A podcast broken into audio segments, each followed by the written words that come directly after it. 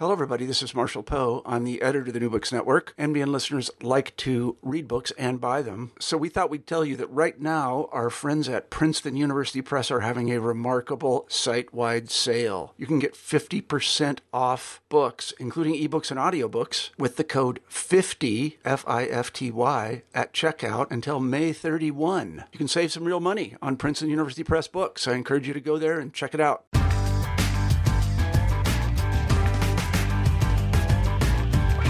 Hello, everybody, and welcome to New Books in Folklore, which is one of the many podcast channels you can find on the New Books Network. I'm Rachel Hopkin, and today the book we'll be hearing about is called Rhythms of Revolt European Traditions and Memories of Social Conflict in Oral Culture. This is a collection of essays co edited by three folklore friendly, for the want of a better term, historians Eva Guillorel, David Hopkin, and William G. Pooley. As long-time listeners to this podcast may remember, David Hopkin is my brother, and he was interviewed on this podcast a couple of years ago. But today, my guest is Ava Guillorel. Ava, welcome to New Books in Folklore. Hello. I wonder if you could start by telling us a little bit about yourself and perhaps how you came to be a folklore friendly historian, if you accept that that's what you are. Yes, I accept this very well. In fact, I identify first as a social and cultural historian and mainly an early modern historian. So in France, it means people working on the 15th to 18th century history. But for me, the fields of history and folklore are very closely related. And I feel really at the intersection between the two disciplines, so between the sources, interests, and methods of folklorists and historians. But maybe I should say that the term folklorist is uh, impossible to use in France today because the term is very negatively connotated and associated to the use and promotion of folklore in France during the Second World War by the collaborationist government. So after the war, everybody stopped using the word. So today, there is no department of folklore in France anymore in, in French universities. I mean, there are department of ethnology, of anthropology, but it would sound very weird to claim to be a folklorist today in France. But personally, I, I really feel comfortable with the sources and interests developed by folklorists in the 19th centuries and after. And how did you become familiar with the methodology of the folklore discipline? Because it's not so common for historians to use that kind of um, working method. I think the starting point was when I was uh, 18 years old and I decided to record the life of my grandfather, who was born in Brittany in the countryside in a poor family. He left home at the age of 13. He spent a decade in the French Navy. And after the war, he moved to Paris to work in car factories, like many, many Breton people who immigrated to the capital city at that time. And I, I can't really remember how I started this life story recording, but it lasted uh, during several years with regular sessions of recordings. And when we stopped, my grandfather was nearly 90 years old. He died shortly after. And this experience completely changed my relation with him. And I think it also completely changed my life in the way that I realized that I enjoyed very much talking to old people, uh, talking about their lives, their stories, talking about oral traditions. And after that, I continued to do field work, mainly to record songs in Brittany and after that in French speaking North America. So at the time, I was not uh, aware I was doing uh, ethnography or folklore or history or anything. I had no plan to make something professional with that. But I have been very lucky to meet academic people who pushed me in that direction. And so I, I started my studies, my academic studies after that, and I made uh, three master's degrees in Brittany one in history, one in Breton and Celtic languages, and one, yeah, one later in ethnology. And I had to find a topic for my master's degree in, in history and then my PhD in history. And I wanted to find uh, a link between uh, history, Breton, and ethnology. So all these things I was passionate about. And I was also a, a, an amateur musician. I played the the Renaissance lute and the Celtic harp, and, and I, am I'm, I'm also an amateur singer. So uh, I tried to find a link between all that, and I was very lucky to find a history supervisor who pushed me to work on historical folk ballads in Breton as a source to document early modern Brittany, so 16th, 17th, 18th century Brittany. And with this topic, it was a way to, to, to make a link between these different disciplines. So that's how everything started. And after my PhD, I spent three years in the US and, and Quebec for postdoctoral research. And then I got a job as a an associate professor in Normandy in France in early modern history and that's how I managed to live professionally of my passion for folklore and folk songs. But at the beginning, there was nothing planned, and I had never thought I would become an academic historian one day. So that's the story. So tell us, what is Rhythms of Revolt about? The book focuses on the memory of European revolts and social conflicts from the 15th to the beginning of the 19th centuries in oral traditions. So it's a book uh, based on ethnographical sources like uh, songs, legends, tales. And we had this idea that uh, we wanted to work on the culture of rebels in the early modern period. And uh, with the idea that this culture was primarily an oral culture, which was rarely recorded or written down. And many, many works have been written by historians about Europe, European revolts, but without having a look, uh, a serious look at oral testimonies, and especially testimonies that have been preserved and transmitted in oral traditions and collected by folklorists.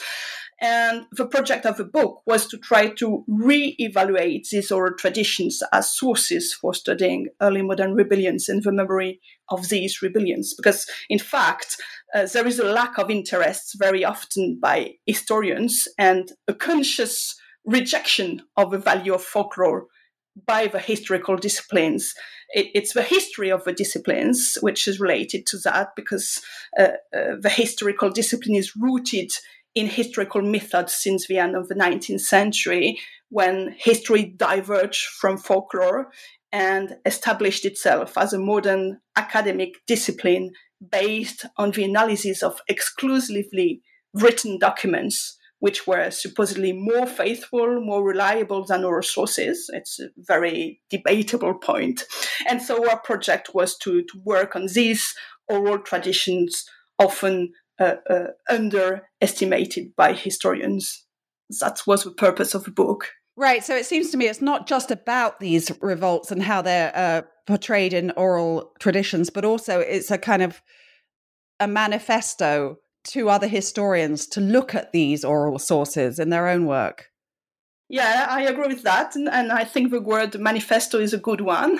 And in a way, it's also a manifesto because very few historians are interested in such sources. So when you want to uh, to to, uh, to, to to prove that these sources are interested. You you must uh, be proactive to, to convince other people that yes, it, it's it's worth investigating uh, such sources. So so yes, we had to be uh, uh, convincing or try to be convincing to to to convince uh, historians used to work on written documents. Right. And this is a lot of what the introduction is about. And because this is a volume that contains many different essays by many different authors, we're going to focus more on this introduction. So, uh, in the opening of the introduction, you're talking about the decision to use the word tradition rather than memory. Can you tell me a little bit about how that came about? Yeah, in fact, uh, we wanted to start the introduction with a discussion about vocabulary and terms very often used by researchers because when you see the recent uh, uh, works and studies made by historians or other researchers in the recent decade, the word memory uh, uh is very, very often used. The word collective memory, social memory, past memory, and so on. And so the, this word has been used with very flexible meanings and at the end, we don't always know anymore what it refers to. And that's why we wanted to propose another word, the word tradition rather than memory. When we talk about stories which continue to be passed on from generation to generation, although there is no personal connection anymore between the people who transmit these stories and the events they relate, uh, when nobody knows where the stories come from. For example, if it's not the story of your uh, own grandfather who experienced the Second World War, so a family story, perhaps uh, uh, it continues all the same to be transmitted. You don't know where it comes from, but still, and this is a, a tradition. And we also prefer the word tradition because uh, the word memory is associated to uh, expressions very often used by historians in the recent uh, decades, like uh, sites of memory, lieu de mémoire in French, following uh, Pierre Nora's monumental collective book, Les lieux de mémoire, or another very uh, famous uh, expression, invention of, of tradition, following uh, Eric Hobsbawm and Terence Ranger. So these two books have been very influential, and these historians have developed the idea that the transmission of memory is necessarily related to institutionalization and they don't really believe that oral traditions can circulate in private in, in, in, families without having been invented by external agents for political reasons or ideological purposes. And of course, the states, churches, schools, written books, other media have influenced oral tradition. We don't deny that.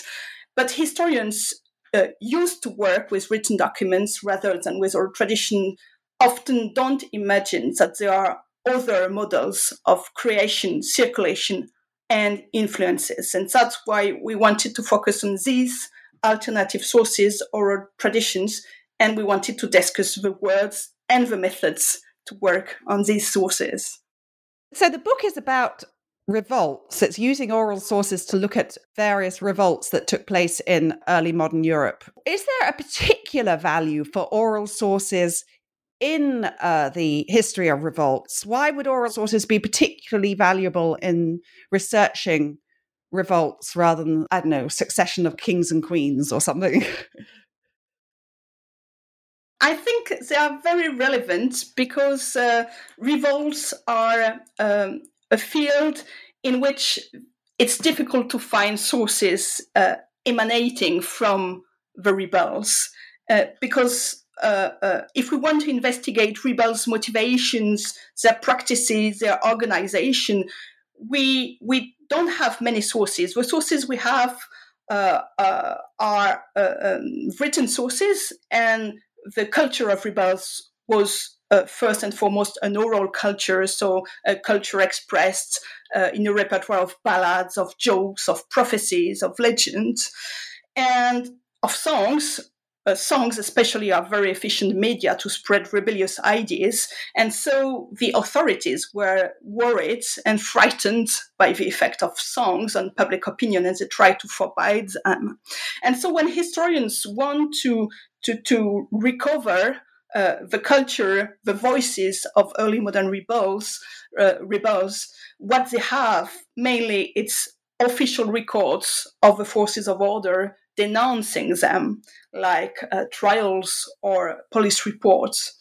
And so many historians have worked on that with very interesting studies, but very few historians have tried to cite uh, the words of rebels preserved in oral tradition and well, of course, when we talk about oral, oral sources, oral tradition, we must also talk about their interaction with written text. We don't want to, to divide too much the uh, oral and, and written things. Both things are, are mixed. Uh, we, we, we know that things are more complicated than what Romantic scholars in the 19th century uh, said. So, imagining that oral tradition was uncontaminated uh, uh, by other forms of historical knowledge. But well, still we think that these oral sources have something to to to to to to, to give us, to help us to to know better the, the culture of of these rebels. So maybe it's not uh, uh, an alternative history, but at least it's a, a, supplementary history or a corrective to existing narrative and official accounts that we already have uh, through a, a written form.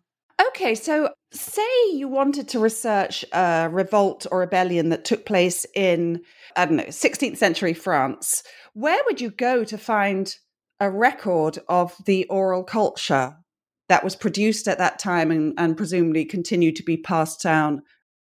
Yeah, we, we have different uh, sources. So uh, mainly, so you, you, you, can try to find information in, in trials or, or, or, administrative reports written down in the 16th century or 17th or 18th century.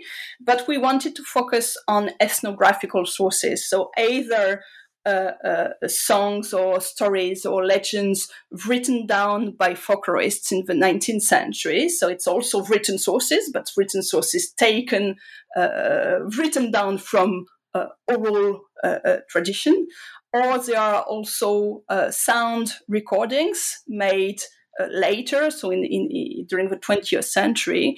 And some of these songs, in certain cases, can still be heard today, songs or stories or legends, and so they can continue to be to be recorded and and, and analyzed nowadays. So that, that's the different kinds of of uh, of, of uh, sources we have for our traditions. Okay, so you're actually using collections made of songs that recount events that took place centuries earlier, but which were recorded much later in one form or another. That, that's right, exactly. One of the sections in the introduction is called Keeping Quiet About Sedition Silences in the Oral Archive. So there are obviously revolts and rebellions about which there are not collections recorded in some way. You have various theories about why there might be these silences in the archive, in the oral archive. Can you tell us a little bit about that? Yes, in fact, uh, at the starting point of our um, reflection, we thought that we, that we would find uh, more things that what we did. So we were a bit um, disappointed. I don't know if, if, it's the right word, but we we we we, we try to understand why. Uh, for some revolts, we have many sources from our traditions, and for uh, others we don't have. For example, the Jacobite rebellions in the British Isles in the 17th, 18th century, or the Cossack uprising in Russia in the 17th, 18th centuries. We have many sources, many oral traditions, songs, legends, and for others, we don't have traces of oral tradition related to them. So the question is why? Does it mean that these traditions don't exist, which is a possibility? Or perhaps these traditions have not been transmitted until us, so they have been lost because they have never been uh, uh, uh, recorded by ethnographers, uh, uh, or because they, they, were transmitted during a few generations, and after that they, they, they lost their meaning, and so they stopped to be transmitted. And if they have not been transmitted until us, and or if they have not been recorded by ethnographers, these traditions remain unknown to historians, so there is nothing we can do. But in some cases, it's also because historians and other researchers did not uh, look uh, at these traditions. So if if if we want to have sources, we need to have uh, someone at some point interested in recording these sources. If it's not the case, maybe for some revolts, there are traditions, but we don't know them. So, what you're looking at is traditions that have been passed down through generations so that the memory of these revolts survives in the oral culture long after the events have passed. But it sounds like in some cases, it's not just that they haven't been recorded, but they weren't passed down in a significant way to begin with it seems like you're hypothesizing that may have taken place in certain cases. For example, you discuss why are there not many songs about the enclosures which took place in Britain? I wonder if you could tell us a little bit about what the enclosures were and why you think there may not have been songs surviving from that period.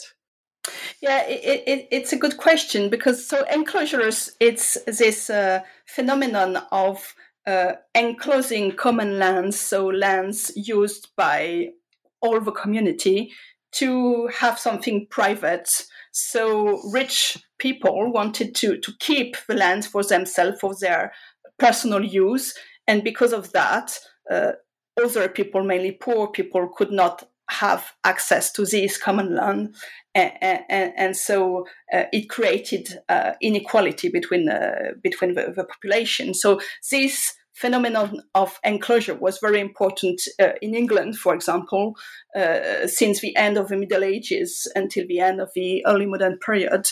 And so it was a, a, a, a form of traumatism to, to, to have this common lands taken away for, from, from the population. So we could imagine that this phenomenon of enclosure uh, uh, um, gave way to a lot of stories, of songs, of legends, but we don't find uh, anything or almost anything.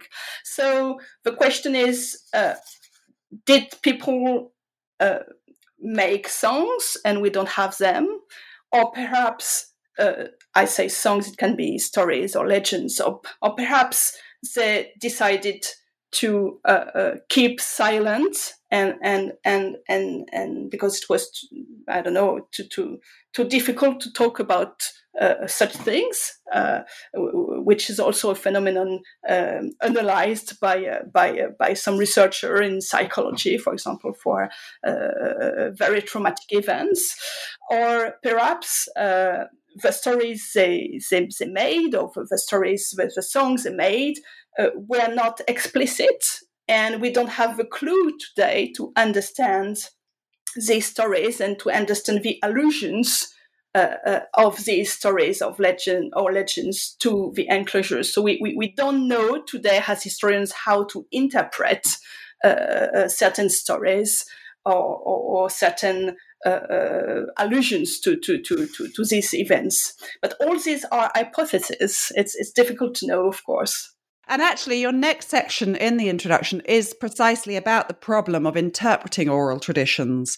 And this is not only because we are now far removed from the events described in the traditions, but also because often these songs and stories have been recorded without sufficient contextual information. For example, we don't necessarily know who was singing to whom or anything about the context in which these oral traditions were performed. That's part of the problem, isn't it, in terms of how to interpret what's going on? Yeah, yeah, it's it's, it's a big problem because very often the, the, the text we have, oral cultural texts we have, are fragmentary or, or unfinished, or they seem unfinished, unfinished for historians today, and uh, uh, many things are suggested, but are not explicitly said.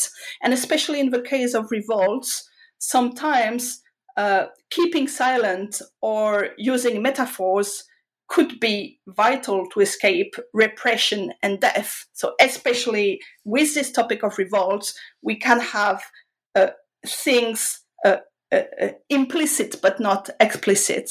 And for songs, uh, uh, the rebellious message may lay not in the words but in the tune, in just the melody, and the reuse of certain tunes can have seditious connotations. It's very common. A very famous one is La Marseillaise, for example, the French national anthem.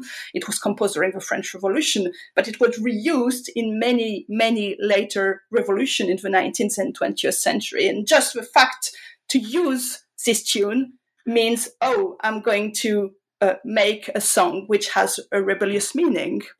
So, in some cases, we have a clue to understand that, in other cases, we don't, or we can just uh, make hypotheses. The, the, the, problem to work on the early modern periods uh, is that we have very little information about the context, about the performers, about the performance. For example, we don't know uh, which gestures accompanied the performance. And so, without this contextual information, we can only speculate on what was being communicated to whom for which purpose and where uh, uh, uh, the, the message was rebellious or was not. There's a sentence in the introduction where you write, mutability of meaning is an unsettling trait, and it goes some way to explain why oral cultural sources have been neglected, even disdained by historians. And yet you're arguing in their favor. So even despite these problems, you're saying that they are worth looking at. So why? What can we find out from a song recorded even without context. Can you give us an example, perhaps, of a song that's been particularly useful in guiding an interpretation or offering a, an interpretation that might not otherwise have been available? I would say first that the multiple meanings are, are an important uh, part of the definition of this or a tradition, uh, the plurality of interpretations according to the performer, the context, the audience. And that's also perhaps why these oral traditions are so uh, powerful and why they continue to be transmitted from one generation to another, because uh, uh, different people could find a different meaning in them, even when the first meaning, the first historical context is lost. Some legends or stories or songs or prophecies can still have a powerful meaning for people continuing to hearing them and transmitting them. Uh, to take an example of a song which is not easy to interpret when we read the text, for example, um, the song Els Segadors sung uh, during the revolt of Catalonia in the 1640s, so in, in Spain. And uh, now it's the national anthem of Catalonia. And when you read the text, it's first uh, a working song celebrating uh, agricultural works, uh, celebrating the strength of reapers working in the fields. And it's because of the use of this song in a rebellious context and the reuse of these songs in later rebellions that uh, uh, the song took a connotation, a seditious connotation, and it became a song of revolt, a song of rebellions. I don't know if it's the kind of example you wanted. Hey, it's Kaley Cuoco for Priceline. Ready to go to your happy place for a happy price? Well, why didn't you say so? Just download the Priceline app right now and save up to 60% on hotels. So, whether it's Cousin Kevin's Kazoo concert in Kansas City, go Kevin, or Becky's Bachelorette Bash in Bermuda, you never have to miss a trip ever again. So, download the Priceline app today. Your savings are waiting. Go to your happy place for a happy price. Go to your happy price, Priceline. Yes, absolutely. So even though the words seem fairly innocuous, it's the history of how it's been used and, and the knowledge about that that's been passed on that has added this kind of seditious meaning to it. Yes, exactly. That's a great example. The next section, you're talking about the aesthetics of memory. And here you're talking a little bit about how the forms of oral culture, in order to survive, in order to remain popular, sometimes I think you describe how individual details are flattened out in a way so they are less specific but lend themselves to later reuse. Have I got that right? Yes. In, in fact, there is a, a kind of a tension in our tradition between uh, uh, uh, stability and uh, variation. Uh, some things remain the same and other, other things change. And if you want uh, an oral tradition to survive on the long term, it must be repeated and repeated again across generations. And there are um, mechanisms through which uh, uh, experience and events uh, uh, uh, um, turned into a song or a legend are transformed into something memorable. And some folklorists have even defined kinds of aesthetic laws and stereotypes. For example, the law of tripling, the fact that things come often in threes, three things in, in stories, three girls, three kings, and so on. So you have uh, uh, certain stereotypes, certain cliche, uh, which come back regularly. And when you are a historian, the question is if there are stereotypes in these stories, in these songs, stereotypes that are common to large repertoire of oral traditions. How could these traditions inform on historical precise events in the same time? And it could seem contradictory, but it's not. And in fact, uh, historicism often matters in oral cultures, and many oral cultures put a high value on historical veracity they prize uh, fidelity to, to the narrative. So you must uh, uh, transmit a narrative as it has been heard from the previous generation. So uh, uh, uh, innovation is not something uh, um, interesting, well, in, in something valuable. It, it, doesn't mean, of course, that there are no alternate, no alteration or no innovation. It, of course, there are plenty of of renewal of alteration, but still, even when they are reconstructed, many songs, stories, legends retain historical and also literary interest. So this is this tension between the two things. If you, if you want, I could take perhaps uh, uh, uh, practical examples to be clearer.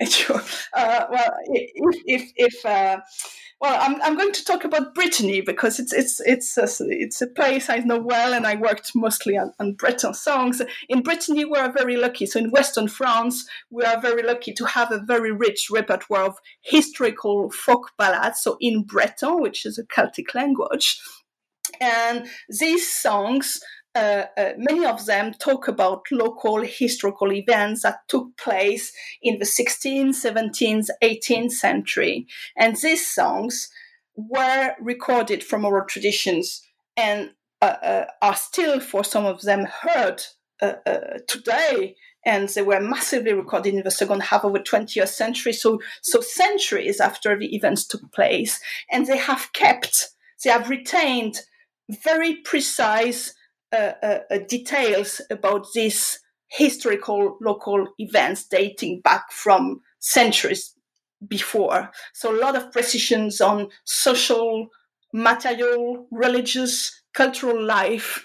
And so even though there are some cliche narrative stereotypes, motifs coming back, but in the same time, if we can make the difference between general stereotypes and and and and uh, original precisions related to, to an original historical event, they are very precious material to document the whole early modern Breton society. Right. Okay. the next section is talking about the meanings and uses of oral traditions in performances. And this covers something that you've already alluded to with the example you gave of the Catalonian national anthem, which is how oral traditions from a previous revolt can impact an oral tradition in a later revolt? The idea that if songs or narrative were preserved in oral tradition, uh, we can assume that it's because they kept a meaning for those who transmitted them. Even this, even if this meaning is not historical anymore, it can be a, a an, an aesthetic meaning, it's a literary meaning, but it can also uh, uh, be a, a, story or a song which uh, reminds uh, uh, um, lessons from the past and which can be motors of actions in the present and guides for the future. Uh, for example, if you take the case of uh, prophecies, uh, prophecies are formed a huge repertoire of motifs, and these motifs can be reused to serve political ambitions. If we take, for example, legends about uh, Owain Glyndŵr, Owain Glyndŵr was the, the last uh, significant Welsh rebel leader against the English at the beginning of the 15th century. And uh, before him, prophecies circulated, and he used these prophecies to inscribe his own actions in these prophetic tradition, in this living prophetic tradition, to encourage the insurrection. And so, uh, like that, old prophecies were used again as motors for uh, new rebellions. So that's something very important. And with this phenomenon, uh, uh some traditions can uh, uh, keep a meaning, can stay alive uh, uh, uh, Uh, uh, uh, on following different centuries. Okay, so this is sounding a little bit like what I've heard in the context of legends, ostension. Is that a term that you're familiar with? When people act in a way that's influenced by a legend that they've heard. You hear this particularly about urban legends where teenagers go legend tripping to the site of something they've heard about in an urban legend. But it sounds like you're talking about something similar going on with prophecies, where by there exists a prophecy, and someone like Owain Glyndŵr uses that prophecy and acts in alignment with that prophecy to increase his appeal. It's completely right. For example, there were many prophecies saying that in Ireland or in Wales, saying that the Savior would come from the sea. And so, uh, so some some uh, some leaders uh, uh changed their plans to effectively land uh, from the sea to fit with the prophecy. So yes, you're right. Okay, that's fascinating. Now, the penultimate section of the introduction is about sources for rethinking the early modern, and it begins with the sentence. Our argument, therefore, is that oral traditions about early modern social conflicts are sources, difficult but rewarding sources, both for the early modern period itself and for the later periods in which they were collected. They have something to say to both early modernists and modernists. So tell me a little bit about that, because that sounds like it's a reflection on who did the collecting when. Yes, it's also a reflection on, on uh, historiography and debates uh, developed by historians about uh, periodization. So when does where and when does modernity start in in in, in European society? And it, it's a very difficult question. And for many historians, especially historians working on French history, uh, uh, these historians uh, had debates about uh, the role of rebellions by opposition to revolutions to define the difference between early modern and modern societies. And rebellion has often been seen as one of the defining features of the early modern period by opposition to revolution. So, according to these uh, French historians or historians working on French history, the early modern gave way to the modern when rebellion gave way to the revolution with the emergence of mass organization, class conflict. So, it was mainly Marxist historians Uh, uh, uh, defending this idea.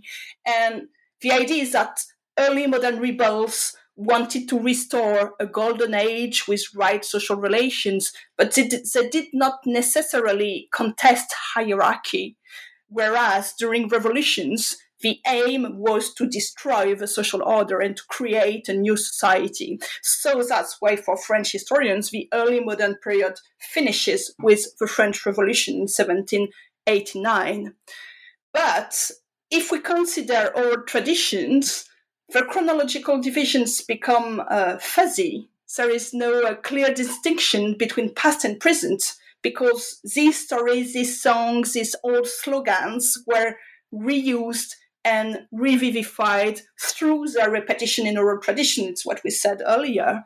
And so there is a confusion between uh, the old languages of rebellion and more radical languages of revolution. So finally, this mechanism of oral tradition with these repetition, renewals, transformations from generation to generation transcend the usual chronologies used by historians.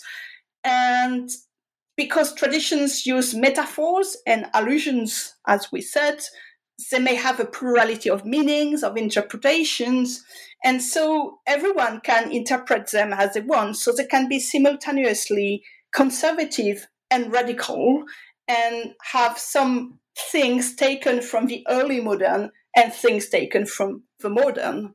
So that was more or less the, the idea we wanted to develop in this section. Okay, okay. Um, so that pretty much brings us to the end of the introduction. There's just a final section uh, encouraging people to look for sources, I think. Is there anything else you want to say about the introduction? Perhaps I wanted to say that um, with David, what we what we would like, and that's why I think the word manifesto you used was a, a good one. We would be very happy if uh, more historians, many more historians and researchers, uh, having we hope the same conviction as we have, or perhaps having been convinced by this introduction, uh, will continue to work on these songs, on these oral traditions, on these legends, with the idea that there are many, many more studies to be done based on this material. There are thousands and thousands of oral traditions which have never been published since they were collected which are still in manuscripts in local libraries, which are still on sound recordings.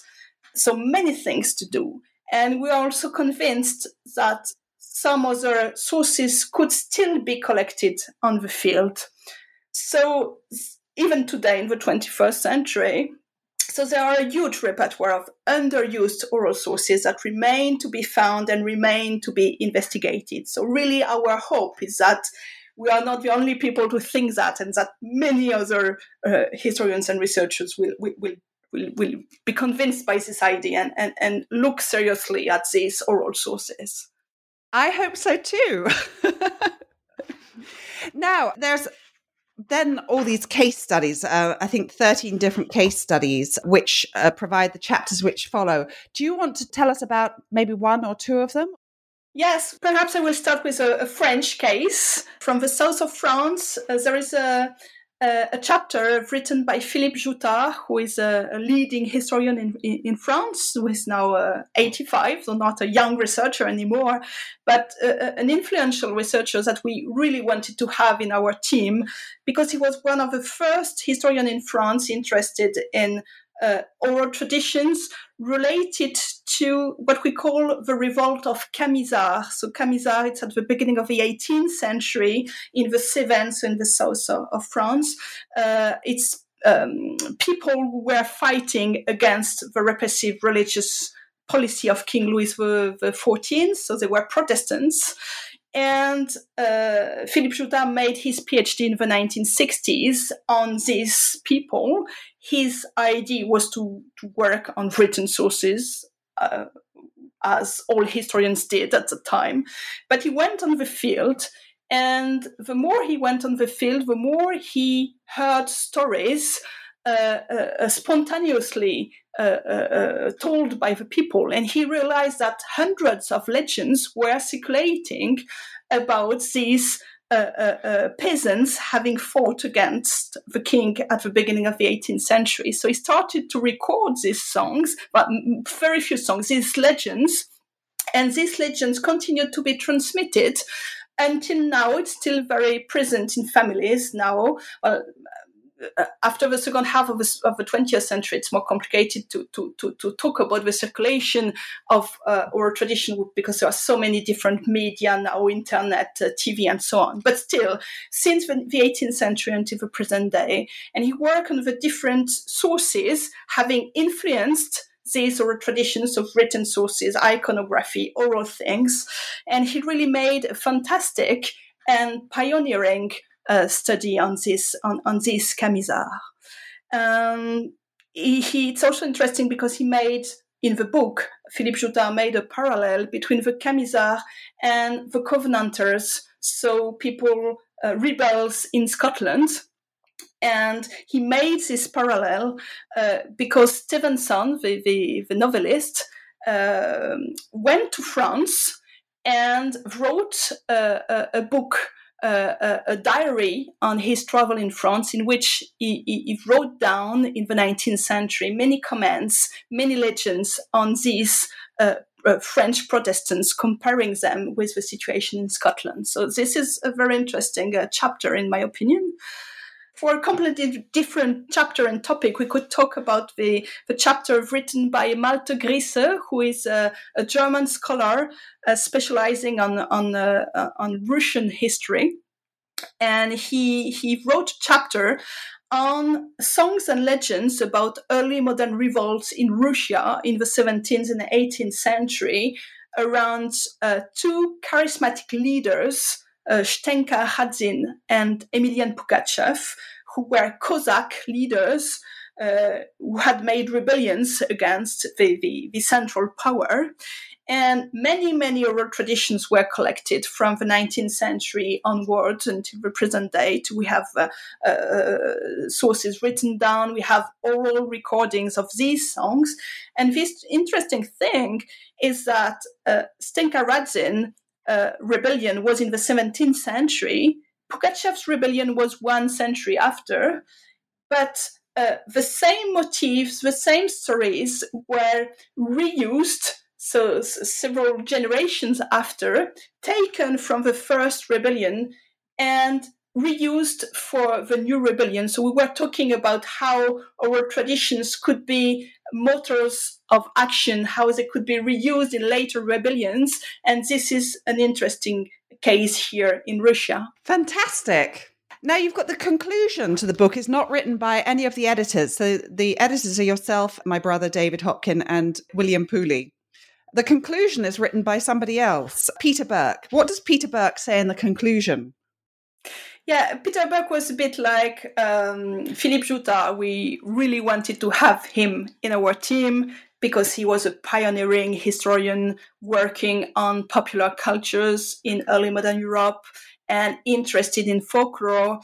And so we asked him to, to, to come to both workshops. He did not give any paper, but he, he proposed conclusions and and, and we, we, we kept these conclusions for, for the book. And in fact, in the conclusion, he comments the historiography of revolts and memory studies and oral traditions, and he proposes three key terms, especially relevant, I think, to work on oral tradition and on the memory of revolts. And these three key terms are uh, the first one is re-employment, so the adaptation of old stories to new events. The second word is reenactment, so closely related to the notion of performance, how new revolts are in fact reenactment of older run or older revolts. And the last word is reconstruction. So the idea is that uh, the memories of new revolts are gradually reconstructed in oral traditions to fit traditional models. And I think that with these three words and the comments he made and the three words, he he he he put together many of the elements of the discussions of the arguments developed in the different chapters and in the conclusions. So we are uh, very happy to have this conclusion in the book. Okay, that's great. So, Eva Guillorel, we thank you so much for joining us on this New Books in Folklore podcast. And just to remind listeners that the New Books in Folklore podcast is just one of the many channels you can find on the New Books Network. So, Eva, have a lovely rest of day. Thank you very much.